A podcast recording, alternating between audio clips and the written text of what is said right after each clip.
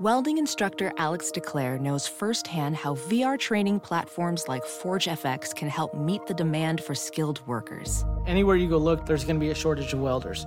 VR training can help welding students learn the skills they need to begin and advance in their career. The beauty of virtual reality is it simulates that exact muscle memory that they need. Explore more stories like Alex's at meta.com slash metaverse impact. As you write your life story, you're far from finished. Are you looking to close the book on your job? Maybe turn a page in your career? Be continued at the Georgetown University School of Continuing Studies. Our professional master's degrees and certificates are designed to meet you where you are and take you where you want to go. At Georgetown SCS, the learning never stops, and neither do you. Write your next chapter be continued at scs.georgetown.edu slash podcast.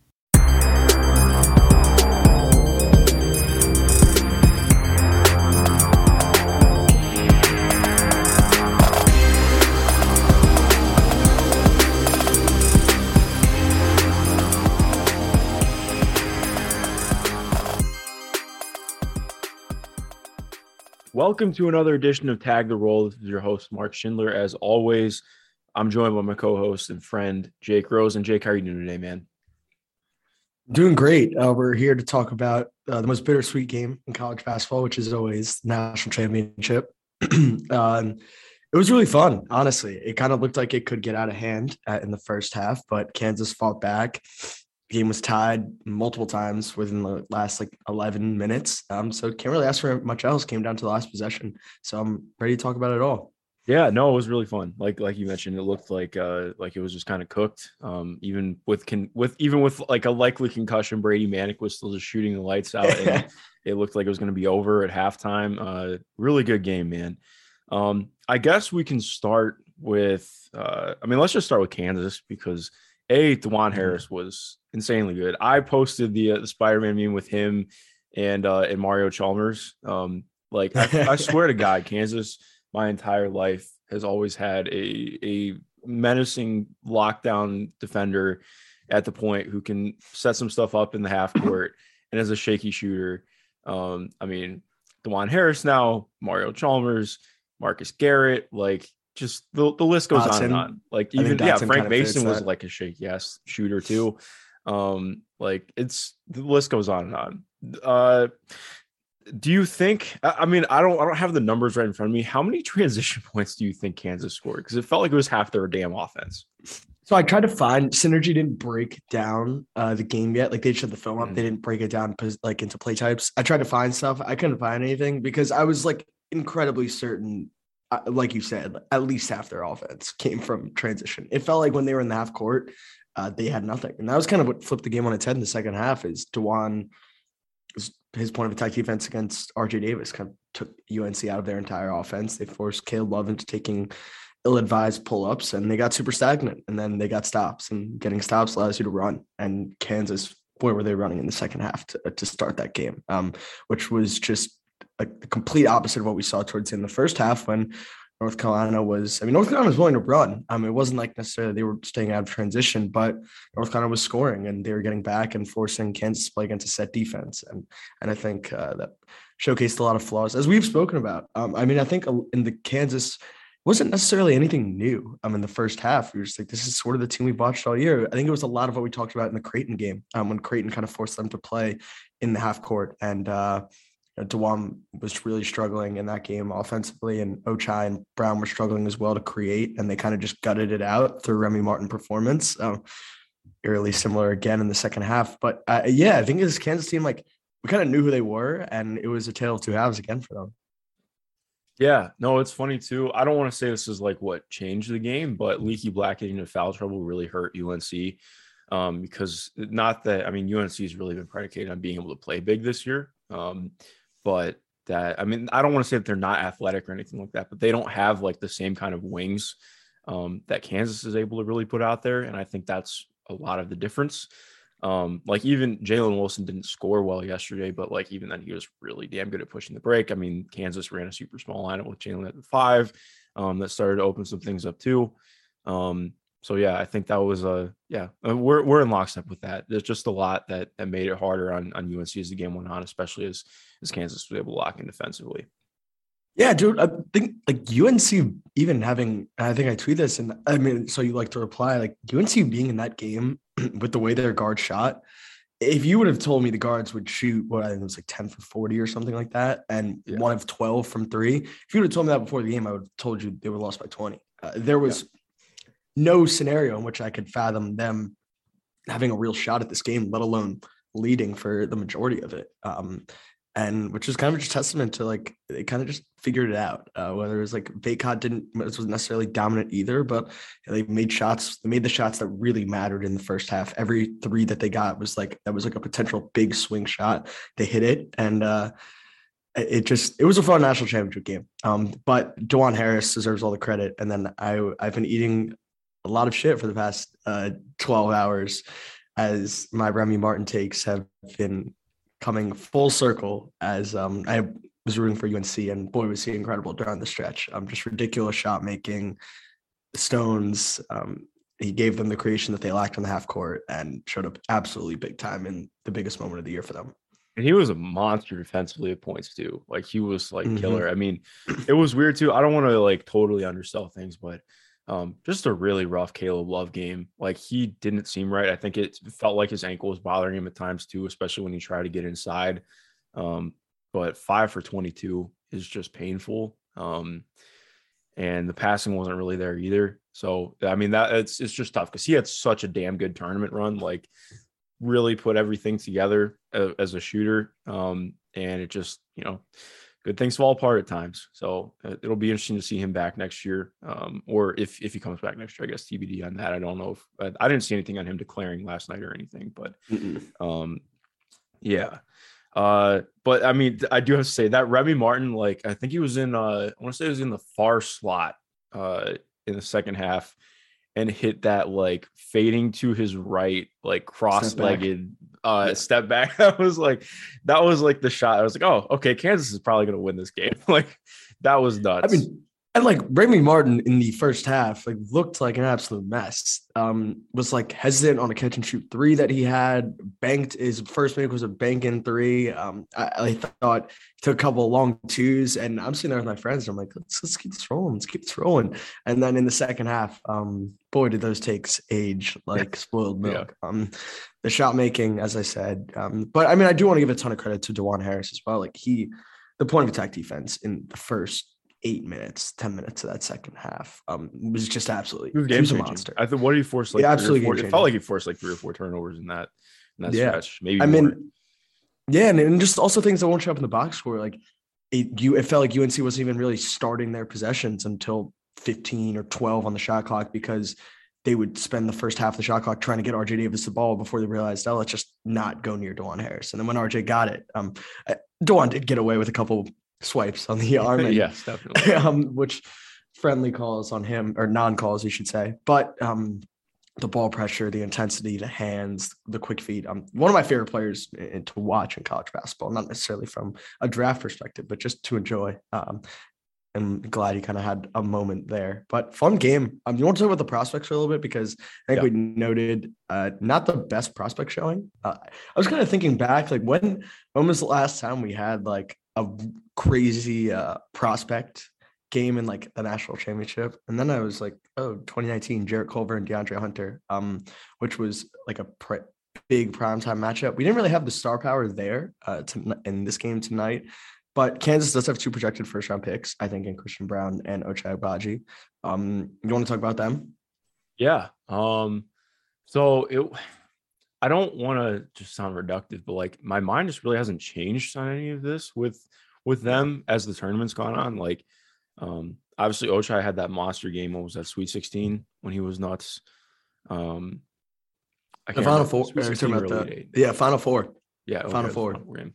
Um, but I, I don't want to just say it was hot shooting. We'll get into it, but like, um, mm-hmm. I mean, even yesterday, you saw how much it, outside of straight line drives and even on some of the straight line drives, he had some real handle issues.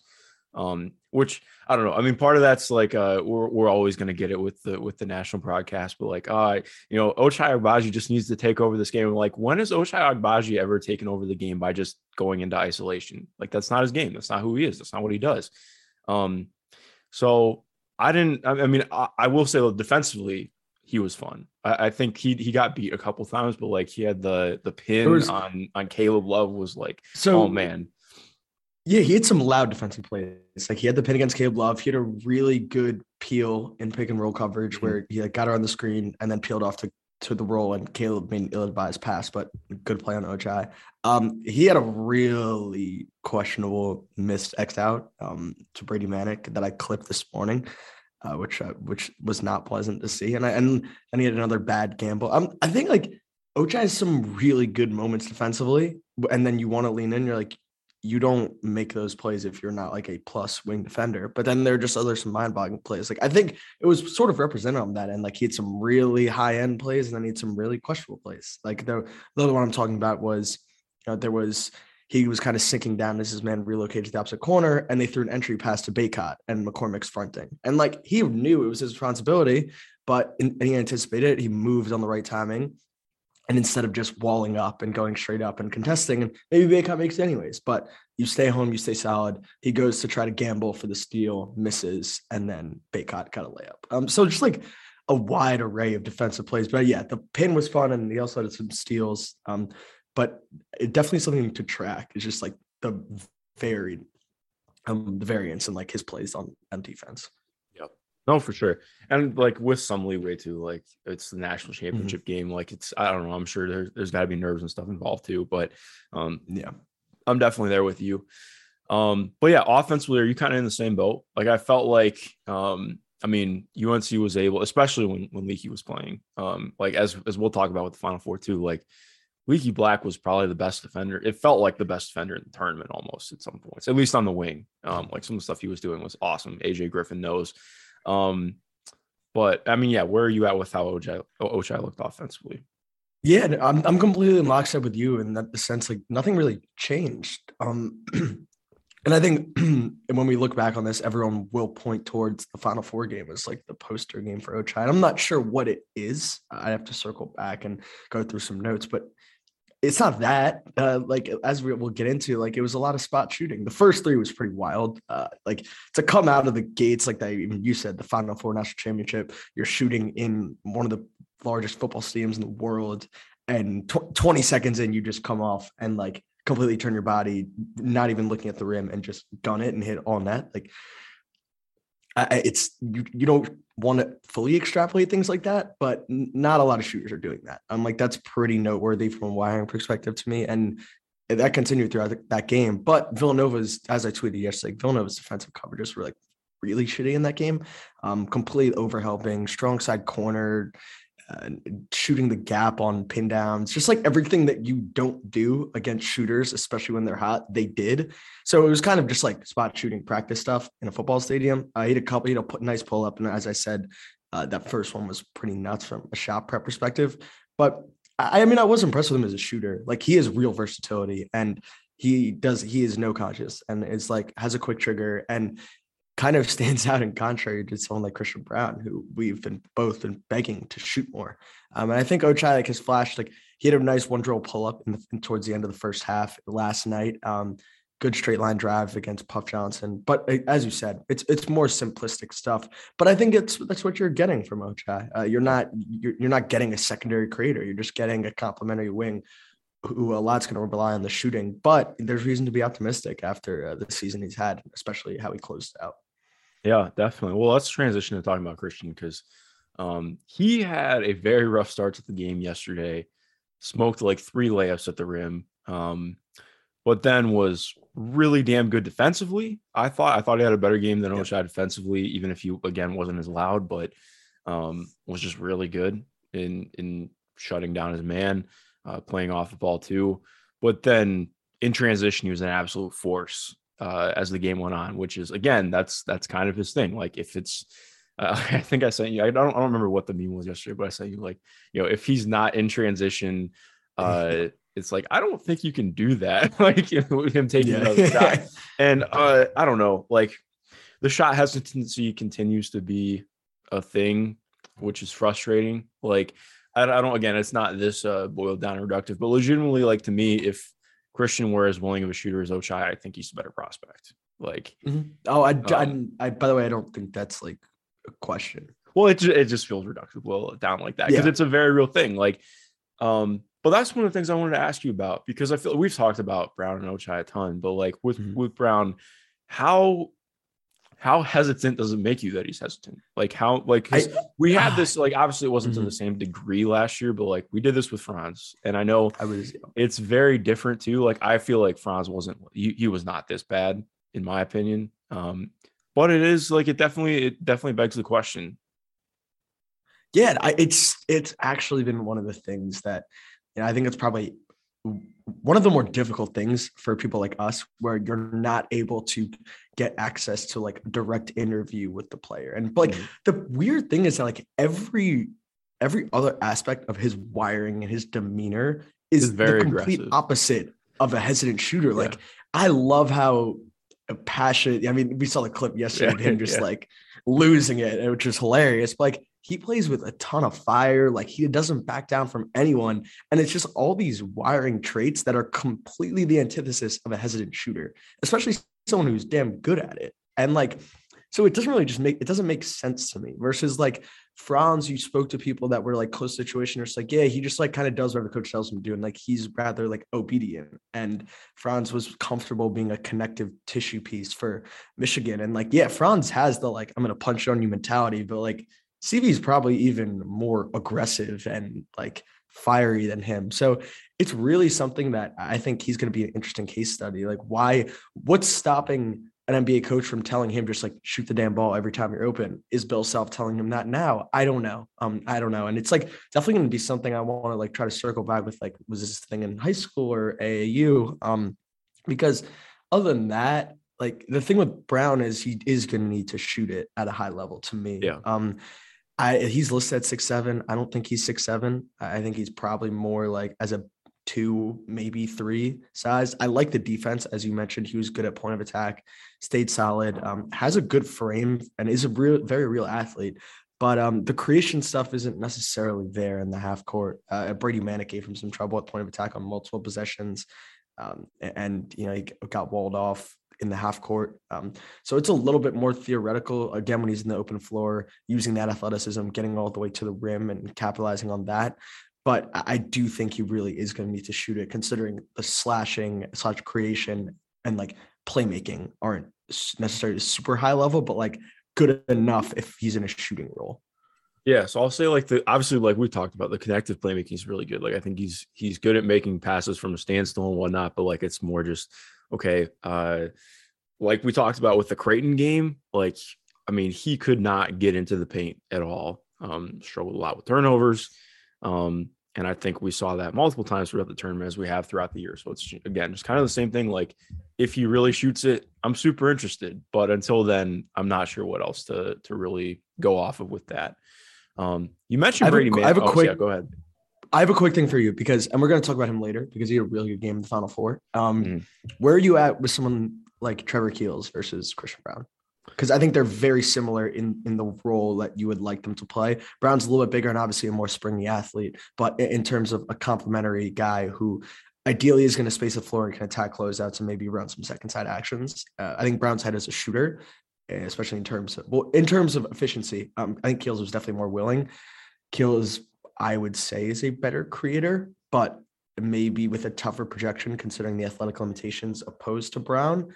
Uh, where are you at with that? Because I think that is a, a kind of fascinating comparison. Yeah, I feel like this is something where like age comes in a little bit because it's like if uh because we've talked about this a bunch too. Like I think if if they were the same age, maybe I would feel more leaning in towards Christian Braun, but like because the hesitancy thing has been an issue for a little bit now, like it's it definitely is like, yeah, you know, it, it's something that gives you pause. But for me with Keels, like knowing that he has like the very real um proje- like the the very real background as as an elite shooter Um, I think I'm more willing to buy into that almost uh, because if he's able to really lean into that, and we saw again, like you mentioned, with the willingness this year, um, like he was arguably the second best playmaker. Not arguably, I mean, I think he was for most of the season. Was probably the second best playmaker on Duke, um, at least at getting downhill. Because I mean, Paolo's game opened up, but it was mostly Wendell Moore for them this year. But um, like his ability to get inside and it, again, like even like we'll talk about him too, but he was really fucking good in the final four with some of the craft finishes he had on the inside and just his ability to um to affect the game in the half court. So I do think I would probably be a little bit more in on Keels, and he's somebody who I I released like a, a mock on my Patreon last week, and I think after thinking about it, I I'm I'm higher on Keels than I had him originally. Like I think you know, like thinking about it more more uh, in terms of like taking into account some of um, his pre-college sample and um, just noting what he does as a prospect. Like I think I, he's somebody I should be higher on. But yeah, that, that's that's where I'd be on it right now. What about you?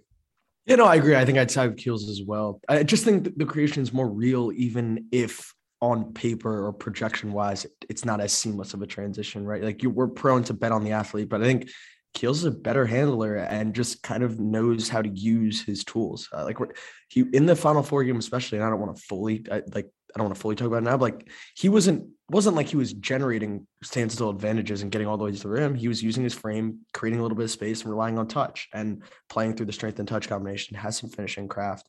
Obviously, he's going to need to shoot it. And um, I think that's like abundantly clear. And I, I think an NBA team is probably going to put a lot of stock into the workouts and how he shoots there. But I, I do like the willingness. Uh, I think the secondary playmaking is much better than Brown. Uh, obviously, Brown offers some more athleticism, some open floor stuff. But I, I just want to pose a question because I do think there are guys who are like going to play some role. But you want to talk about Brady Manek? yes, yes. I was hoping we would.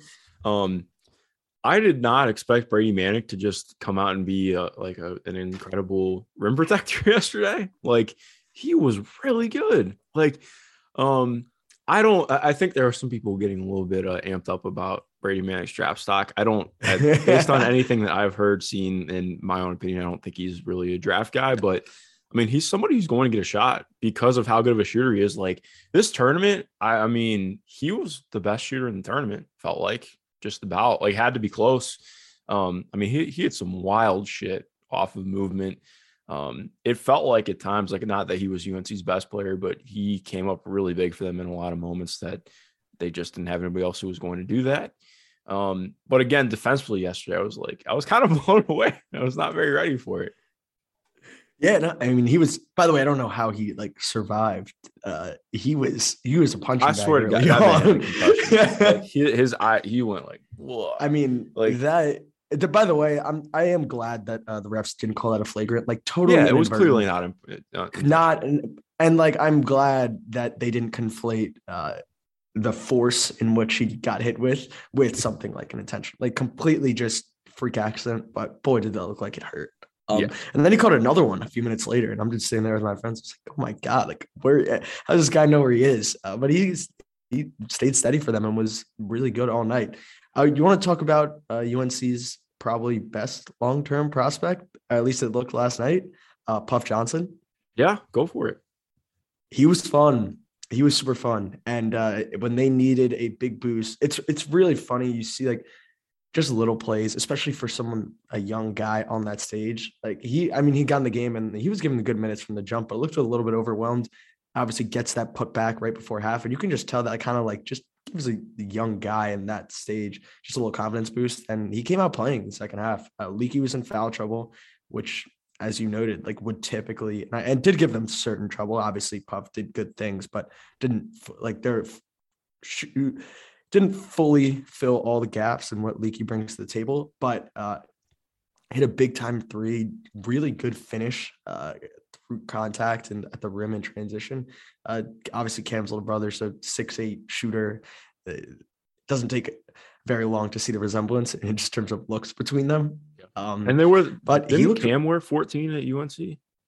Cam wore he either 13 or 14. I, I think it was 14. I can't remember because I remember they had the same haircut now, at UNC too. Because Cam had yeah, yeah, yeah. the same type of fade. Um, yeah. Um, I don't have like a ton to add on to that, but he was definitely interesting. Um, it was cool to see just the way that he played. Sucked that he uh like literally oh exhausted oh himself God. and vomited on court.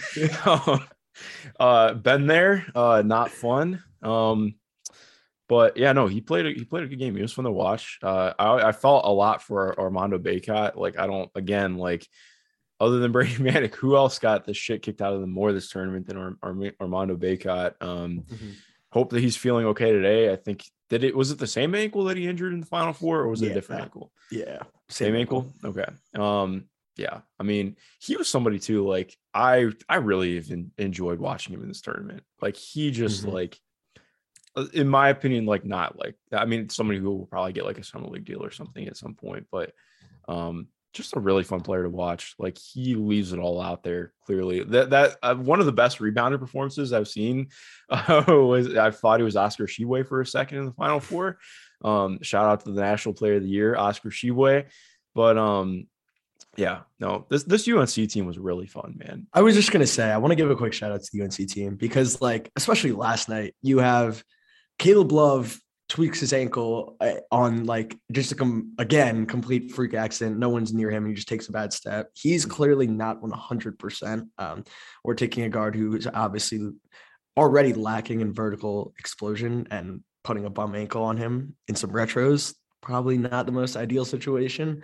Uh, Leaky Black's in foul trouble. Puff Johnson's throwing up on the court. Brady Manek is likely in another dimension. Mondo is clearly hobbled, and they just like almost gutted the thing out. And um, obviously, you know, get got to give credit Kansas, the, the national champs. But um, at UNC, the run they had, um, and it was really they you know they almost won the game despite not doing what got them there, which was nuclear shooting. Every game leading up to that, it was just nuclear pull up after pull up after Brady Manek relocation three with a hand in his face. And that stuff all kind of betrayed them, other than a couple of Brady Manek threes. Love and RJ weren't there. And still, despite all the injuries, despite all the tough shooting, almost found a way to get it out and like gave us a damn good national title. So definitely want to give a shout out to the UNC team uh, for that.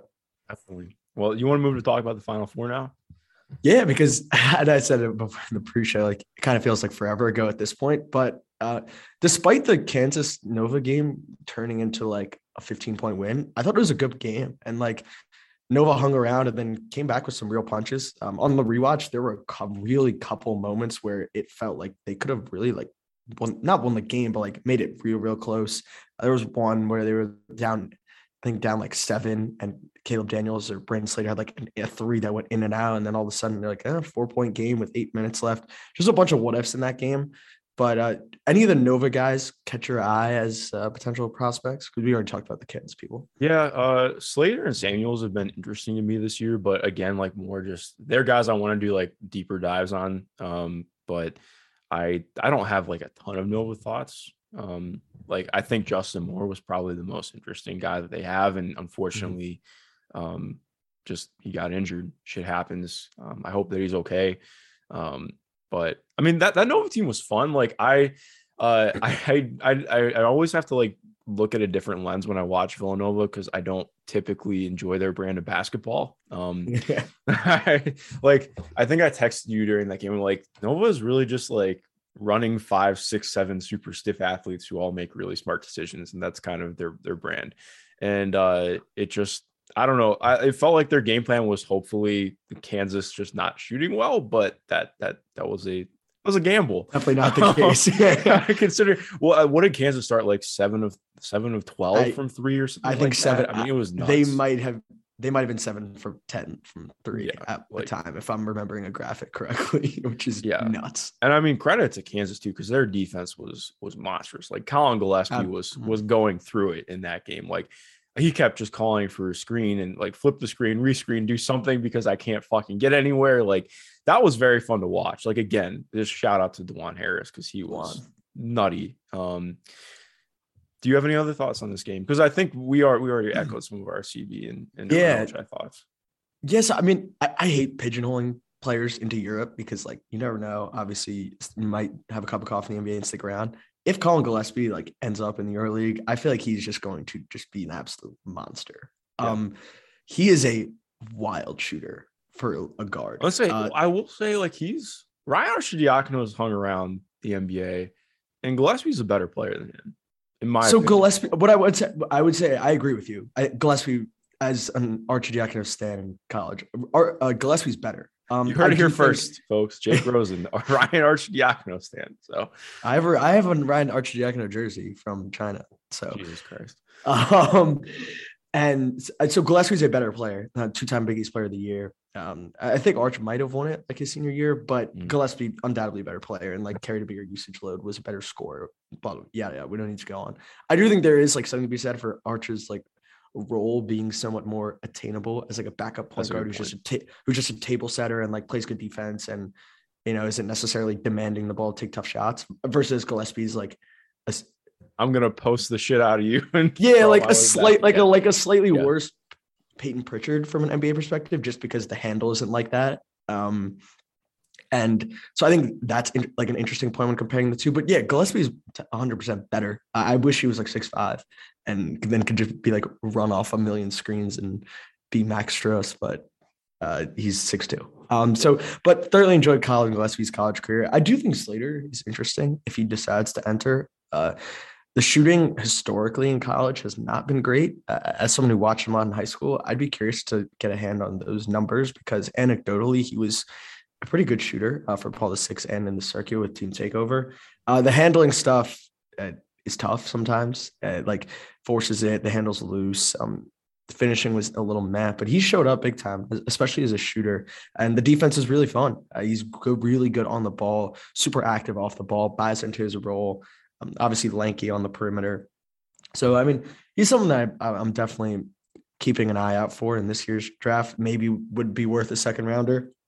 Um, I think I'm a little bit more interested in him than Samuels because yeah, Samuels is more like I don't know what to think of his shot, but he is still yeah. To me, he is an interesting player, but yeah, it just depends.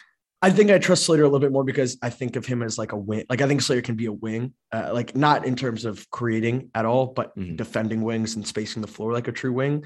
Versus Samuels is more of a four to me, uh, and I wish the shot release was like a little bit quicker and offered a little bit more versatility.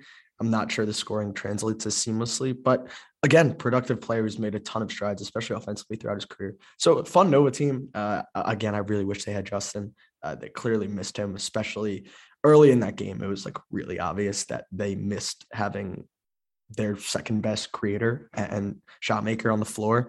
So I, definitely wish for obviously for his sake and um, for Nova's sake that they would have a fair shot to be healthy and compete. But uh, Kansas shot the lights out and played damn good defense, and that'll usually get it done. So I'm trying to think: is this Villanova team? Were they? Is it okay? So if you remove Mitch Lightfoot and Jalen Coleman-Lands, uh, this is the old. This was by far the oldest team in the tournament, right? Like I'm trying to think, like Miami, Miami. Oh, true. Uh, never mind. Miami. Yeah, I think Miami's average starting lineup age is like 23 years old, which is Jesus nuts. that Miami no. team. Okay, I got to ask you though about the seeding. How did you feel about the way that the seeding shook out? Like I know this is going way way back, and it's easy to do retrospective stuff, but um, it just felt like UNC and Miami were clearly better than eight and ten seeds at the time and they had bad ball. What I will say is like the ACC's resume was not mm, great. That is and fair. like the ACC was both of, of those teams like like this is the same. And obviously, few things have aged as poorly as this with three elite eight teams and two Final Four teams. Is like the hashtag one bid ACC um, that was trending around January, yeah. early February ish. But when your whole conference is kind of viewed as shitty, and then you lose to teams that are like in the middling and towards the bottom of your conference, those are bad losses. Um, like you don't have the luxury of being in the Big 12 where your road loss is usually not that bad because every team is relatively good. And uh, I think the ACC's obviously have more talent than we anticipated, but in terms of resume perspective, like I don't know if it's fair to say they're underseeded. Um, I just think they all started playing really well, especially UNC. Like you, UNC was obviously not playing like an eight seed, and this is why the, the committee job is like so tough. It's like UNC was not playing like an eight seed from the moment that they beat Duke and Cameron Indoor Stadium, but yeah. their resume was that of an eight seed. Um, so yeah, super tough. I, I thought um, Baylor caught a raw draw in, in their region. Um, especially seeing them. Same could be said for Gonzaga. You know, Memphis was was Memphis playing like an eight seed at that time? Probably not. Um, but did the resume say so? Likely. Um, but I don't know. It's tough to defend the committee when Houston was a five seed. So eh, we'll we'll end it there.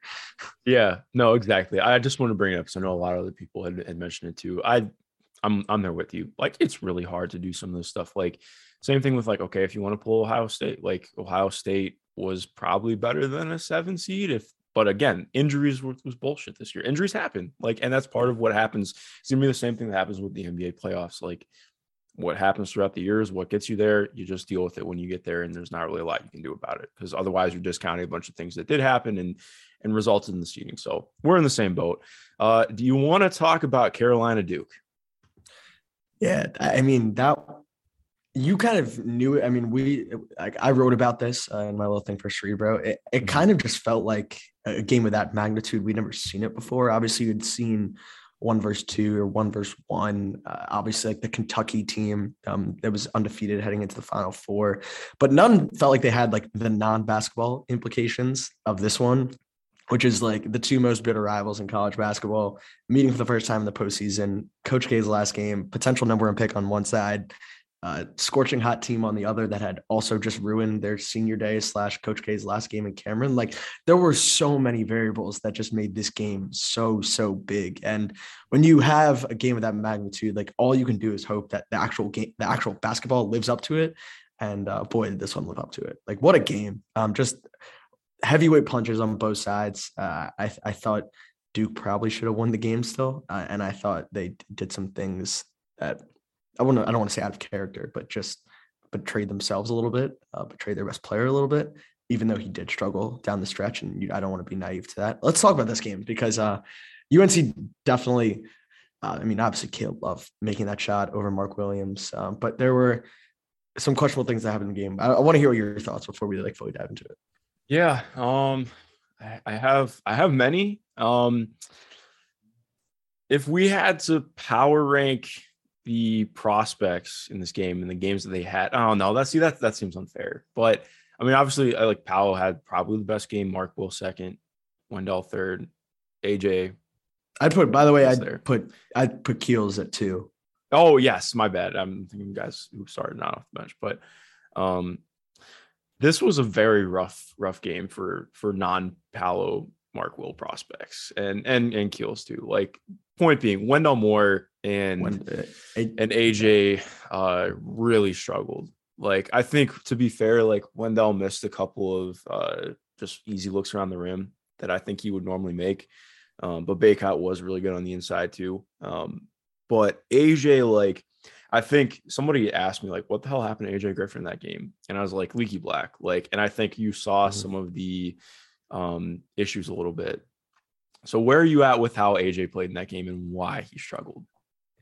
Yeah, I mean, well, Leaky gave him a ton of trouble in the in their last game. Uh, after AJ went absolutely crazy in the Dean Dome, uh, mm-hmm. Leaky was on him for the next one and gave him trouble. And uh, it's everything that would give AJ fits. Um, AJ is super slow. Like this is something we've talked about. He doesn't have a lot of downhill burst, and the handle while he has some flashes of, of creation, it's mainly east west and side to side stuff. It's not necessarily getting north south and downhill and gaining an advantage on your on ball defender.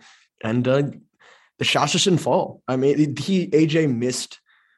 It ultimately came down to like him just missing threes that sometimes he makes. Um, but the misses were weirdly all over the place. Um, had a couple of bad ones that I, I took note of.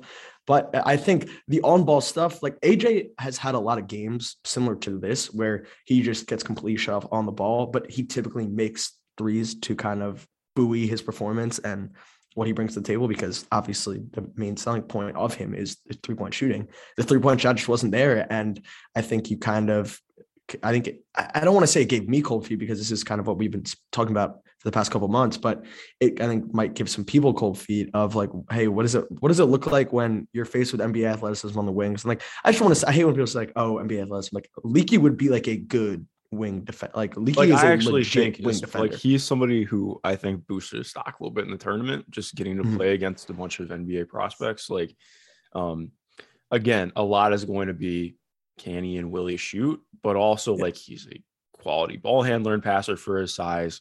Um, and he's really damn good defensively, like you mentioned. Like I think he's Incredible. he's going to get it. He'll probably be an undrafted two way guy, but I mean, it's possible he goes in the second round too. Um, mm-hmm. Just given that a lot of deals get struck before, you know, with guys not uh not not actually going in the second round. But um, yeah. point being, like real legit Re- NBA. That's an NBA. Yeah. I would say like NBA rotation level defender, if Yeah. not like good NBA wing defender. Um, eh, like if it wasn't for the offense and we could sub offense defense, Leaky would be on an NBA floor to play defense. So I don't want to just say like, oh, he saw length and size for the first time and couldn't do anything. Like Leaky is very legit. I don't want to take anything away from them. However, the AJG creation stuff was non-existent in that game, and there's like kind of no way else around that. Uh, I thought he was a little bit of an afterthought. You know, Duke has gotten into a really good habit of running him off these pin downs where defenders are forced to lock and trail because of the shooting, and he's able to get downhill against slow footed bigs. We didn't see a ton of that. Uh, they didn't really leverage him. It felt like it was a lot of ISO Paolo, um, Keels creating off closeouts, and Wendell Moore in the half court. And part of me do wish it, part of me wishes that they would have kind of gotten creative in getting AJG involved and leveraging his shooting to kind of bolster the creation rather than letting Wendell Moore rock out. But it, it, goes to show you that if you're going to use a top six, seven, or even five pick uh, on someone, there are real limitations there. Well, I do think it's tough too because I don't I don't want to say that I don't entirely agree about Wendell Moore racking on the half court, but it was more like Jeremy Roach could not get anything going in this game. And that was again, that was part of Duke's success was Jeremy Roach looking like prospect Jeremy Roach in Yep. um in most of the tournament. And he kind of got shut down, um, struggled, missed a bunch of stuff at the rim, didn't didn't, didn't I don't think he hit a single three in this game, if I remember. He was over five from three, which Yeah. was big. um, which was not good. Obviously, got to the Mhm. line a little bit, but still, that wasn't enough. Um, so yeah, like you mentioned, a lot it just kind of devolved into Paolo isolation and when Wendell trying to get stuff going on a pick and roll, which was just not working. Um, can we have the Wendell Moore discussion? Because I know I'm higher on him than you are. Yeah. Um, I I don't know. Like I still just see it with him as a prospect at a, at a high level, like reasonably high level. Like I think taking him like between 20 to 25 is fine with me. Like I really like him as a secondary wing in the NBA, probably not a starter. Um, but somebody a, a lot will depend on the shot. And I think if I had the same background of watching him the last two years before this, um, I maybe wouldn't be as high on him, but I do think so. I'm, not helping my case here, but like I do believe in the shot. Like I believe in him getting to a one or two dribble pull up on the inside. I believe in him coming off of the pin down and hitting from the corner. I believe in him uh, in ro- relocation. Like I thought he was really good in the Texas Tech game, even if he wasn't like um incredible. Uh, like I think he only had like 12 points in the Texas Tech game, but was really good in transition. Did a lot of stuff moving off the ball that I think um made me feel even better about him as a half court player, or not even better, but like re solidified some of that for me. Obviously, does not need to have 24, 25% usage and won't have that in the NBA. No. But I do think like once you saw Duke actually getting into stuff that made more sense with Paolo initiating from the mid post, or you know, like especially in the that second half of the Texas Tech game, a lot of it was okay, Paolo is going to like we're we're doing they they opened everything up out of elevator screens in the second half to get Paolo the ball, which I just wish they'd done in the first half. But you know, point being, but once they started doing that, I felt like things made more sense in the half court. The defense, not good. But So- we'll, we'll talk about that with Paolo too. But yeah, go ahead. So, um, Wendell Moore, our friend Zach Miller made a really good point that's kind of stuck with me, and I try to stay away from the comps, but like this one, I think it's real, and you know, it's kind of. So he said there's a lot of things, obviously different players, different skill sets, but comparing to someone like Ayo Dosunmu, uh, in, in terms of as someone who didn't think Ayo was necessarily an NBA player, and boy, have I been wrong, especially in his rookie year, because you get so caught up in is he on the ball, is he off the ball, is he going to shoot it?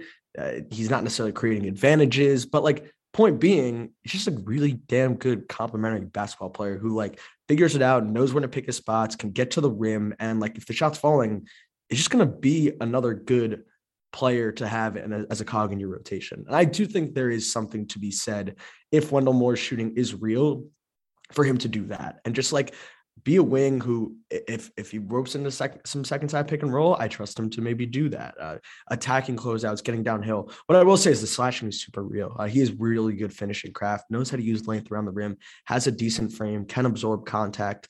Um, I, I am, I think the passing, I think I overrated it a little bit in the beginning of the year. He isn't necessarily like a plus plus passer, and I tend to find that he misses some reads that I, I wish that a wing of his archetype would make. I do want to talk about the defense, but like offensively, if he's going to shoot as well as he is, I, I, do think there could be a pathway for him. I'm not saying he's going to be Ayo. I'm not saying he's going to be on a first or second all rookie team like it looks like Ayo is going to be, but it, it's kind of in the same vein of these high usage college players getting scaled down and being and allowing them to then pick their spots more rather than kind of overextending them because their teammates, they didn't have teammates that could bend the defense or create um, uh, let's talk about the defense though. Yeah, because this will this will filter into talking about Paolo too. Um, yeah, like the defense from from from Moore is not good. The off ball is bad. Um, I do he, think he can be okay in the point of attack, but his screen navigation isn't great. Um, off ball, it's his frame, um, but also it's just it's not good. Yeah, off ball. Uh, in perhaps one of the the second biggest shot of the game. Um, obviously Caleb Love's pull up three, which will be played for years, decades to come. Mm-hmm. Um, the one before that, Brady Manek, small relocation, just rising from the corner to the wing. And that's Wendell Moore wasn't fully asleep. It was able to recover and contest a little bit, but that half a second late, half a second of ball watching, allowing Brady to to re- relocate, and obviously we know all he, he needs a sliver of space. I, don't want to say that like epitomized everything, but on their second biggest defensive possession or, or third because they had one more in between that. Yeah, it was painful. of Duke season. Um, he fell asleep at the wheel for just long enough. And I was kind of just watching it live. And it's like, damn, it's like the one thing you can't do um, when you're guarding and the defender is getting someone to the paint and you're in that strong side corner. You got to stay alert. And uh, he lost them. And it was a big time shot from UNC. Yeah, no, I agree. Um, it's the kind of thing where like I I don't I don't know. Like this is why I want to leak into talking about Paolo too, because I know the big talking point is going to be the defense with him. Um and I like I don't know. I think to me the defense almost matters more for Wendell. Um or Wendell, I should say. Jeez, I'm, I'm so more. used to talking about what?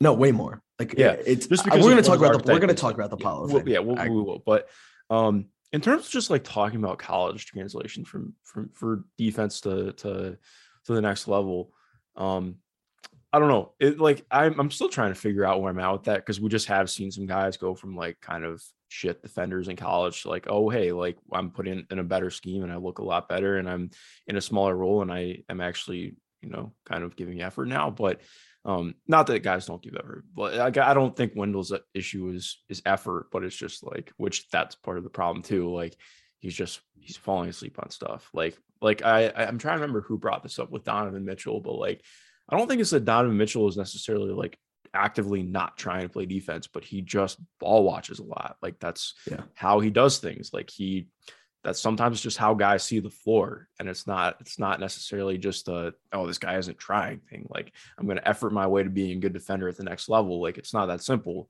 Um so again, for Wendell, who is not bringing the same offensive value, definitely is uh is more troublesome. Um but oh sorry, go ahead. No, no, I just want to harp on it. It's such a good point. Is that like we always think of defense as effort based. And while you could 100% go from like being a bad defender to like maybe passable if you really give a shit. Like we do know that. Uh, there is a certain effort and engagement when it, that comes with being a defender, especially like on the ball, off the ball, screen navigation. But there's like skill that goes into this. There's a reason why like the best defenders are consistently the best defenders. And it's like always a little bit weird to me is like we talk about court mapping and playmaking as like they're just there's an upper echelon of NBA players that can make certain passes because they see things that everyone else doesn't in the timing that no one else does. And like the same thing goes for defense. You make rotations, you make reads. And yes, maybe they're more scheme scheme based and teachable and you can premeditate them a little bit more. But like Wendell's just not necessarily seeing these things. And I think this is like a good translation into Paolo because Paolo is high feel. Like this is Paolo is a high feel basketball player. The pitch for Paolo when he was in 10th grade was a two-way defensive minded secondary rim protector who was extremely efficient on offense. We've now turned into like this mega creator who is taking pull-up threes and like eh, it's blowing my mind of how skilled he is.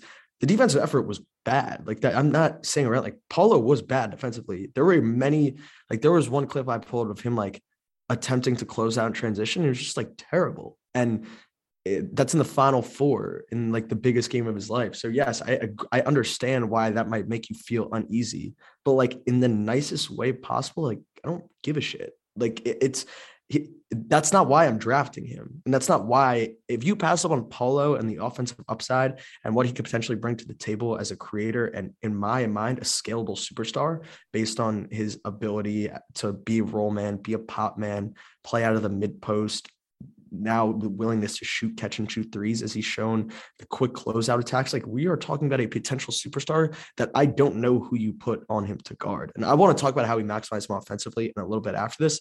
But like the defensive stuff, just like, am I supposed to care? Like, is that what's is that if you are passing up on Paolo for another prospect because you think the defense is going to be that big of a problem. Like I just don't agree with the process in the well, nicest way possible. My thing would be more of like uh maybe it's just how people are coming about um what their issues are with the defense. Cause to me it seemed more like people don't think that it's not that, that he's not trying, which I think you and I are like see it the same way. Like I don't think that he was trying defensively, at least not to that level. Um I'm not really worried about his lateral quickness or um his lack quote unquote lack of rim protection. Like I do think like when he shows it, he has good moments of verticality. Um, can be good around the rim. Not obviously he's not going to be a primary rim protector, but that's not that's not his goal. Like I don't really care if he's able to play the five defensively. I know some people will disagree with that. I just don't really see. I think we get way too obsessed with can he can he play the five? It's like just it's very annoying to me. But um like I just think like watching him, it's never a oh I can't move laterally or anything like that. It's more like oh well I took a really shitty path on this closeout or I didn't go full go on this closeout and that's why I'm getting blown by. And he's never in a stance. I don't think he was in a stance once in that game. He's he's been largely disinterested in the defensive side of the ball this entire year. And like, well, I'm not washing my hands of that being an issue. I just well, it's the kind t- of thing where it's like if he'd never shown defensive interest in his prep career, then I think you're more concerned. But like considering that, like like we talked about with PD in that episode in December, like I mean, his he came about as a defense first prospect, and um, so I'm I just it's not something that I'm really that worried about. And maybe this will bite us in the ass in two or three years, but I I don't think so, and I'm willing to bet on that not biting us yep. in the ass. I agree. I, I totally agree. And like it's this is always it always comes back to this. Like, I man, I just wish we could have seen a summer of AAU with these guys because Paolo kind of went from uh, his is and you can watch the O'Dea stuff. Um, City of Palms when he was a junior, played AJ Griffin, played Archie Davis, Ar- Archbishop Stepinac, played IMG, I think, and was operating in the post, ran a couple pick and rolls just because O'Dea didn't really have a couple ball handlers. Like was a secondary rim protector, was a low man playing playing the four. And then the next time we saw him was for BFL prep. Um, I think he might have played like a game or two with Rotary, uh, but not necessarily in the context of EYBL and competition levels and things of that nature. With BFL prep, basically just telling him to be Carmelo Anthony and like running up and down. And while we've seen that that can be advantageous in some areas, like I think it broke stride. Like Paolo hasn't played defense, real defense in like two years, maybe more. And like I, I think, you know, PD wrote earlier um, that you know the passing it wasn't there, and then all of a sudden it was there. Like Paolo didn't forget how to pass; he just needs to remember how to. And like you do that through live game reps. I don't think Paolo forgot how to play defense. He just needs to remember that he needs to play defense. And like it's going to take a coach to tell him lock the F back in. Like I'm not washing my hands of it. Like he was not very good on defense for the large portion of this year, but it's his issues were very different from Wendell, in my opinion. I've seen people say that Paolo misses rotations and things of that nature. Like I personally disagree. Like I just don't think he gave a shit. And like that's I'm not again, like that is an issue. To me, it's just much more low-hanging fruit than not processing what's going on. Yeah, no, I'm there with you. Um, let's talk about the offense too, because mm-hmm. I think one of the things that's been really awesome in the tournament and what I wrote about with that Texas Tech game, not to keep harping back on it, but like, um, I think we've seen him be a lot more active as an off-ball player, which has been really enticing. So um, much better. Like it's it's awesome. Like he's doing stuff on relocation. He was doing a little bit more as a screener. Um, we've just seen him be, uh, and I think part of it too was Duke being a little bit more inventive with game planning. Um, but I mean, ultimately, he just looked. He, I mean, he's offensively, he's been really impressive. I did, I will say though, in the in the Carolina game, uh, I think part of it was just how much everybody else was struggling offensively, but it became a lot of Paolo go isolate this guy and see what happens, and he was really damn good in it. But also, like that's just you're not doing a lot offensively to actually put everybody in good positions, and I think that hurt them down the stretch. So I think Paolo kind of as good as he was, and the, for large portions of that game, I think he kind of later in the game went away from what makes him so unguardable, which is the versatility and, and yeah. stretching you out to then punish you with strength while you're retreating downhill. It was, and this has kind of been my issue. Um, a lot of times we've heard Paolo's just so unstoppable inside, just go inside, go inside, go inside. It's like, no, then you become predictable as hell. And yep. like you're not leveraging what makes you so good, which is the fact that you're 6'10, you can so space the floor, catch and today. Like there's real versatility. And even if it's like quote unquote a less efficient shot like making the defense you, guard you. you. the entire you. you have to you have to force the defense to actually care about what you're doing across the entire floor because if you're if the defense knows all right all you're going to do is try and post up somebody who's six foot nine six foot ten take them off the bounce they'll be like okay we'll send late help and hopefully you'll miss a couple and then we know you're going to keep doing it and that's what happened in, in the carolina game like, and that's what happened. Brady Manek, like I, I, I know that he's he's like very gangly looking and looks like he can get down him easily. And Paolo did eat his lunch quite a few times, but like, okay, Armando Bacot's r- rotating over because Mark Williams is just sitting in the dunker spot, or, um, you know, like maybe roaming a little bit in the paint. And, uh, I just, yeah, I, am there with you. I, I didn't, I really did not like the way that Duke set him up in that game. And, and, and I mean, it's Duke set him up and Paolo forced the issue a little bit inside. Yeah. Like it, it's just in two ways. We're going to hold all these prospects to the same standard. Paolo forced the issue inside. Um, would I have loved to to run like an inverted pick and roll or with like him and Wendell or something? Absolutely, but it didn't happen. And Paolo didn't recognize that he was kind of just being a bull in a china shop down low against disciplined help and didn't and kept forcing the issue. But again, this is what I was getting at. Like Paolo taking pull up mid ranges matters. Paolo taking pull up threes matters. Him getting up a bunch of threes, it all matters because it makes the defense respect you because then they close out and he rips and he's dunking. Like if you you lose what makes him special if you just pigeonhole him into quote unquote what he's best at, which is just like punishing dudes down low and drawing multiple defenders and then hitting drop offs or spraying out skip passes. Yes, like technically, is that what he's best at? Yes. But when you just go all in on that and don't make the defense respect you or stretch you, like you're just going to allow them to wall up and hope for the best. And they did, and he missed. And like he was overwhelmed inside. And I did think, you know, in a vacuum, yes, what Paolo is best at punishing dudes uh, with the frame and the touch and the footwork.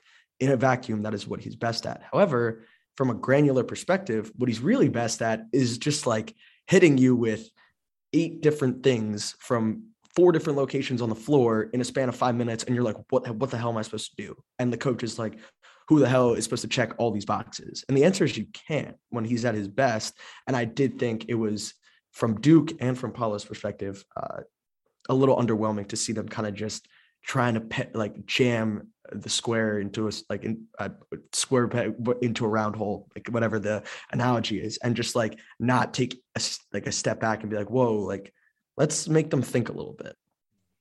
Yeah. Um, I'm there with you. Um, do you want to transition to talk about Mark Williams? Mm-hmm. What did you think of him in this game? No, I think it's tough because uh, it's it's really hard. I, we can have a conversation about coaches sitting guys for 15 minutes with two fouls till we're blue in the face. Um, obviously Markwell didn't really help his case because he picked up two quick ones when he went back in the second half. Um, I just think it's tough. Like he never got a rhythm. Like he played like 17 minutes. Um, was fouling. Had a couple of questionable fouls like in, on defense. Um, I mean, he had to put like a couple dunks and putbacks. Like I, I don't. It wasn't. I struggle to like really take anything away. Um, I don't really think he could get into any type of rhythm. Um, did you have any more like concrete thoughts? Not really. Um, like I thought he, he was pretty good defensively when he was able to play. It was just the fouls was definitely an issue. Um, but again, like taking him out early felt like it really took him. It, it made it impossible for him to get into a rhythm. Mm-hmm. Um, excuse me, and it's just frustrating too because he was. I mean, he'd been so good this entire tournament run. Uh, tough way for the tournament to close out for him. Um, I guess one thing I will ask you though, where are you at with him as uh, as like a short role playmaker and just his ability? Not even that he's a playmaker, but his just ability, even if he is able to make decisions. Because I to do make think decisions. Yeah. um, I thought he was overall really good in the Texas Tech game, but um, when Texas, like, okay, so Texas Tech playing no middle, if he caught the ball, he was getting two to the ball. Like, I do think you sh- you saw a lot of the um, and not that this can't be worked on, but like I think you saw a lot of the processing stuff there where it was like, oh, okay, this isn't this is not awesome. Like, and not that he has to be, but I do think in time, like ideally, he's going to be a lot better at that. Yeah, and I, I think it's definitely a bigger room for improvement for him. Um, but I do think like the red that there is a context in which he'll be given opportunities to make those reads. Like defenses are going to have to respect the hell out of him on the roll. He is Mhm. a legit lob threat.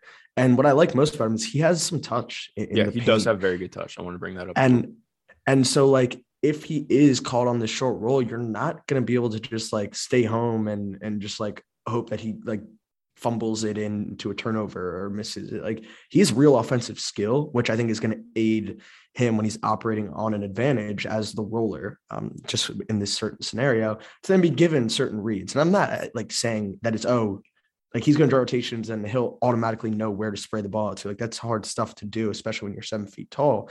But like the when I the difference between him and someone like Koloko to me is that like Koloko is still needs to ascend to that next level where he like is comfortable catching it, putting it, taking one dribble, and hitting like a little turnaround post hook. Mark can already do that. So Yep. I think we can just like rely on him to score and be a play finisher early on, wait for defenses to kind of catch on to that and respect him. And then we can slowly build up to these reads. Um, I just kind of like his foundation as a roller and a play finisher a lot that I'm willing to kind of bet that over time um, he kind of figures out to some extent. Now, I don't know. I don't, he's not necessarily like high. He just probably shown like no, I mean, he's been better as a playmaker compared to last year, but not necessarily anything uh, crazy, especially like big man passers that we've seen. yeah, But I I, my point is that like I like the foundation that he's working Yeah. with. Yeah, no, I'm in the same boat. Um, part of what I think is important too, like when we're talking about some of these guys, I don't like, I mean, you know, I don't love just like chalking everything up the archetype, but like I think of it more like, okay, like let's look at somebody like Mitchell Robinson, who is a really quality defender. He's been uh, inconsistent, obviously, partially due to injury, but um, turned it up a little bit of, of late. But like he is not a good finisher um, outside of dunks and lobs. Oh, like yeah, and I think that's what what you where you see a separation because like if Williams was not able to, like you mentioned, if he wasn't able to do um like he's not somebody who I think can catch the ball and then take a uh, like like do anything north south with a dribble. Like at least I feel like we really have not seen that much of that. Um, but like you mentioned, okay, if he gets a seal, he's able to take one dribble and get the ball up, and he does it really quickly too, which is nice to see. Um, like that's not something that even like Mitchell Robinson is that great at right now. And I think he's somebody who like has not that he would be defensive player of the year, but last year he got some DPO DPOY buzz because of what he can do defensively.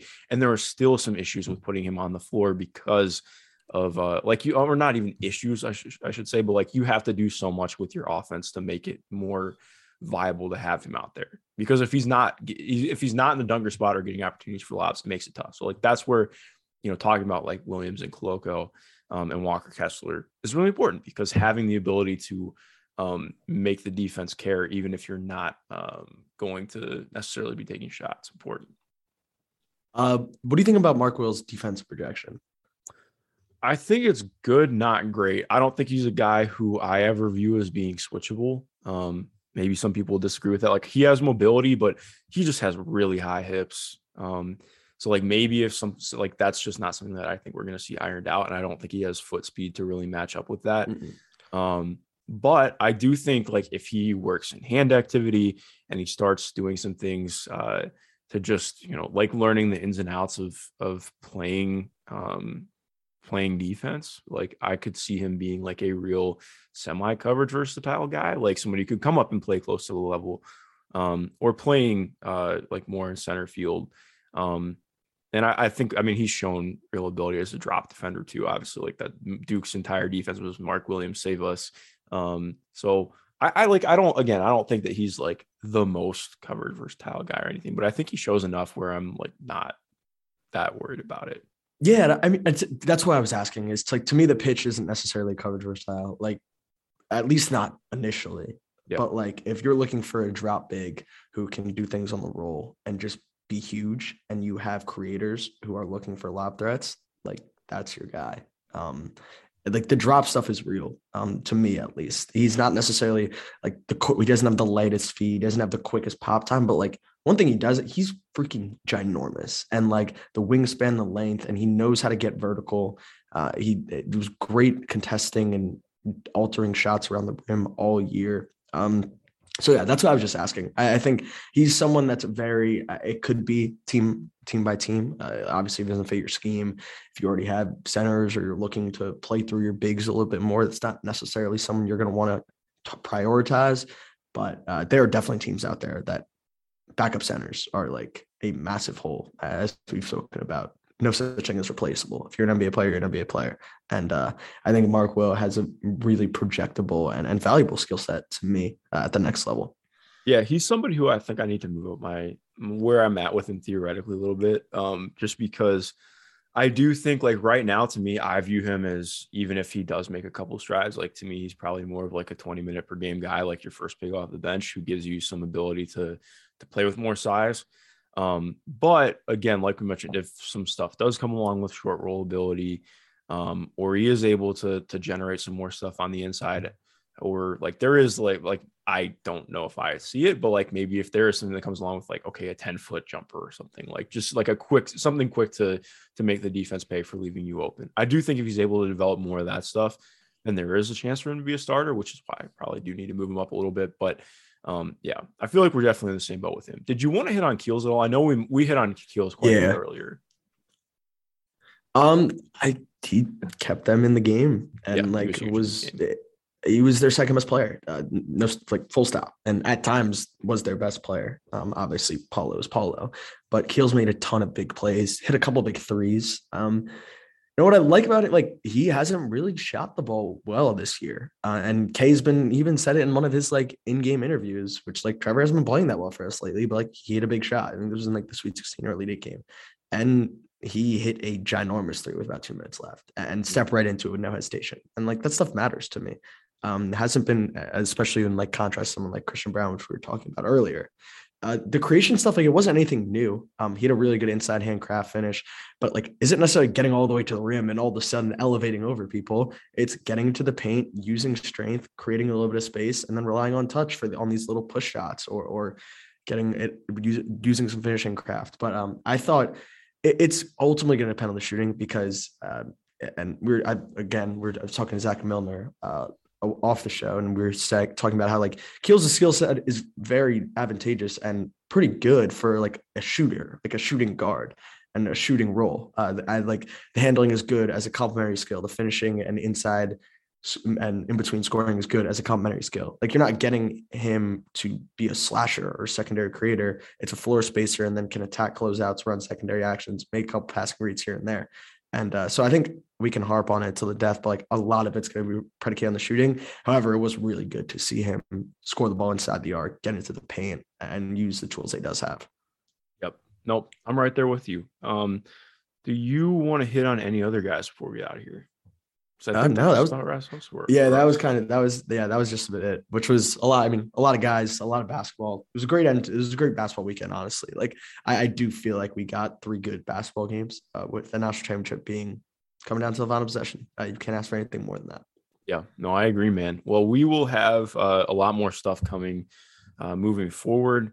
Um, appreciate everyone for listening. If you haven't already, please be sure to rate and review us over on Apple Podcasts and Spotify. We want to hear from you. Send us any questions, comments, thoughts. Um, we really do want your feedback. We want to know what you think. Um, Jake, this has been fun. To everyone listening, thank you for listening. Most importantly, have a good rest of your day.